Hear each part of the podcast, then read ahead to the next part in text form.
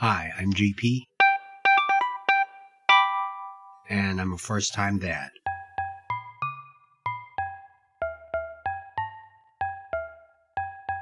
Okay, so this episode, I'll be talking about music. More specifically, music that's meant for babies, or baby music. Okay, and the baby music I'm talking about is the annoying, creepy ones, you know, like the ones they play in carnivals or theme parks, like It's a Small World After All, and then, you know, sung by children or maybe adults who are trying to sound like children, I don't know.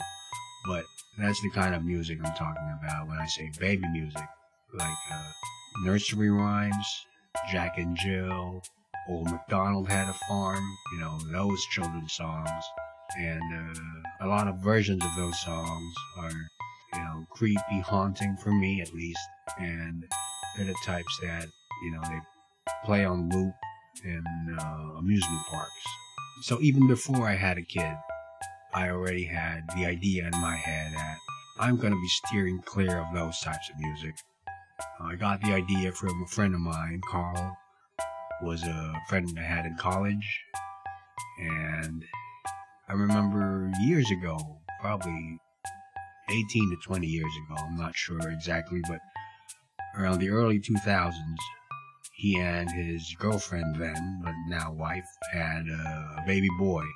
And I visited them in their house in Baguio City, and they let me sleep over one of their spare rooms, and he was taking care of his baby. And I remember he was playing Beatles songs to the baby, and I was really in awe of what he was doing. I was like, man, your baby's like three months old and he's listening to the Beatles. And his reply was, oh, I just go straight to the classics, you know. And I, I nodded my head in agreement because he didn't let the baby go through Old MacDonald had a farm, Jack and Jill, Wheels on the Bus, B-I-N-G-O, and all those other songs, you know. Just straight to the Beatles. And anyway, the Beatles have an album that sounds like a children's album, you know, Yellow Submarine. And so I thought, that's perfect. You know, when I have a kid, that's what I'm going to do. I'm going to go straight to the classics and just fill his spongy little brain with the great, great songs of this century, the last century, you know, of all time. Of course, classical music is a given, you know, it's, uh, it's always been highly recommended for babies. But I thought, you know, if we're going to go music with words, you know, pop music, I'm going to give them the greatest pop tunes ever written. But that all changed when I had a child of my own. Okay, but let me tell you uh, how early music became part of my my baby's life.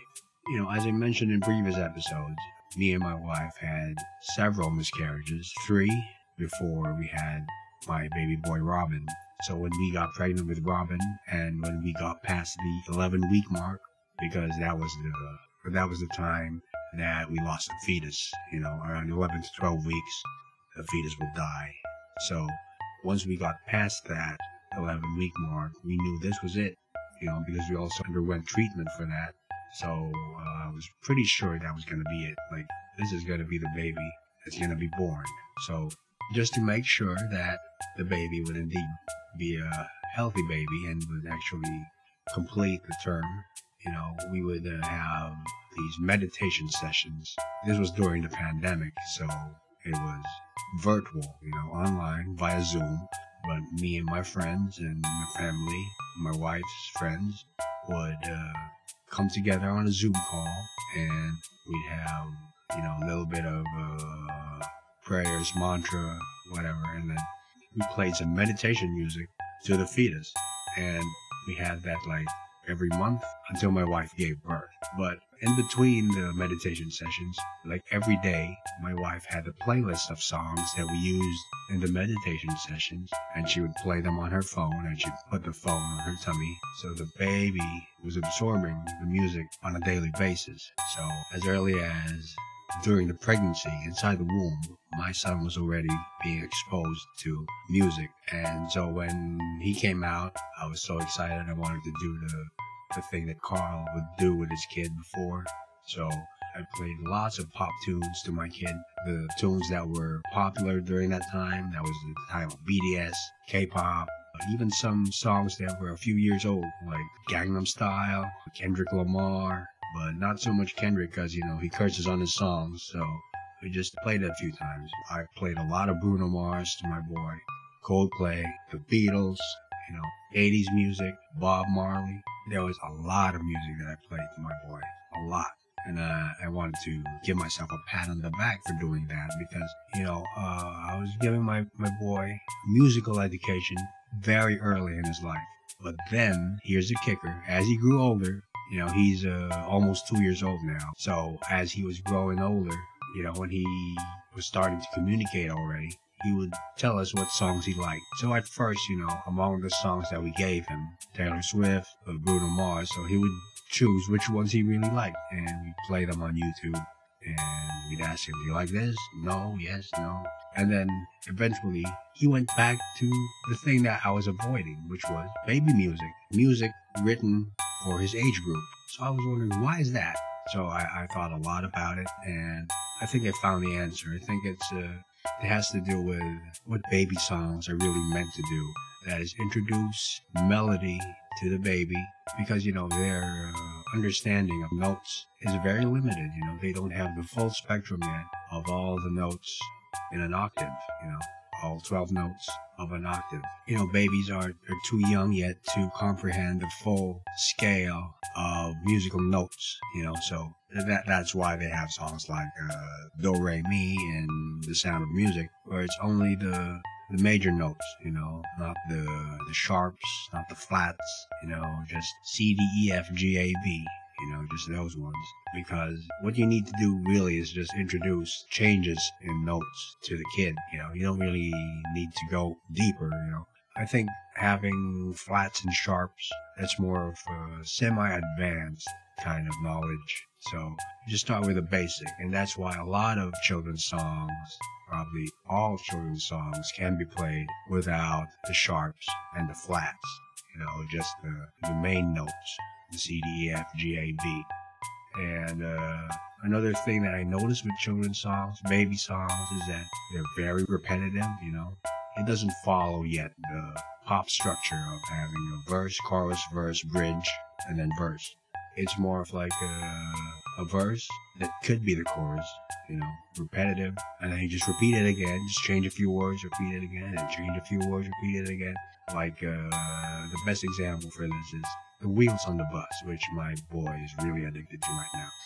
So in the wheels of the bus, you start with the wheels of the bus go round and round, and then you repeat the same melody after that, but you change it to the doors of the bus go open and shut, and then after that you repeat it again, but you change the words. This time you say the wipers on the bus go swish, swish, swish, and so on and so forth. So you know the repetition is key here to uh, give the baby the notion that you know, music can be infinite. You know, it can play infinitely on an infinite loop you know, but eventually people will get tired, so you have to stop at some point. But theoretically, music can be played on an infinite loop. So the repetition plus the simple melody, simple chord structure, and very easy lyrics like uh, open and shut or swish, swish, swish or round and round. You know, these are very simple words, one syllable words that the baby will actually get to use in other contexts. For example, round can refer to a ball, could refer to a circle, pizza, you know. These words are things that many babies start off with, you know, uh, uh, beginning words. I think that's what they're called, you know. One syllable words that babies will eventually get to use on a daily basis. Cat, dog, mom, mommy, daddy, things like that. So right now, my baby is really addicted to Wheels on the Bus. He's probably heard so many variations of it. I don't want to say all variations of it because I'm pretty sure there are a lot more that he hasn't heard, but he's heard a lot of it, you know, and even the new ones from Snoop Dogg, he, he's heard that. So kudos to Snoop Dogg, you know, the animation kind of sucks compared to the others like Cocomelon and Little Baby Bum, which are YouTube channels, by the way, that you can check out. But, you know, Snoop Dogg venturing into children's songs, that is really awesome. And I salute you, Snoop. You've always been one of my favorite rappers. Okay, so, uh, so aside from Wheels on the Bus, he also likes, uh, the ABC songs, some counting songs. I don't really remember, but it's mostly Wheels on the Bus. But of course, me and my wife, we still try and keep him away from Baby Shark. I have nothing against Baby Shark, but it's really damn catchy and it's really annoying more for us than for him, you know. We want to steer him away from that because we don't want to hear it. We don't want to hear Baby Shark. If he discovers it, fine, but right now we're steering clear of it. So we try as much as possible not to play it, never to play it, so it doesn't appear on the YouTube algorithm of suggested videos, you know, so steer clear of that. Alright, so that's my musical experience with my baby boy. Uh, you can send us a message at first time dad podcast at gmail.com. That's one S T T I M E D A D P O D C A S T at gmail.com. And you can listen to First Time Dad on Anchor, Spotify, Apple Podcasts, Google Podcasts, Amazon Music, and other major podcast platforms. Also, First Time Dad is a part of the Philippine Podcast Directory. Like and follow it on Facebook to check out other great podcasts from other Pinoy podcasters. So again, till the next episode, have a great day ahead and goodbye.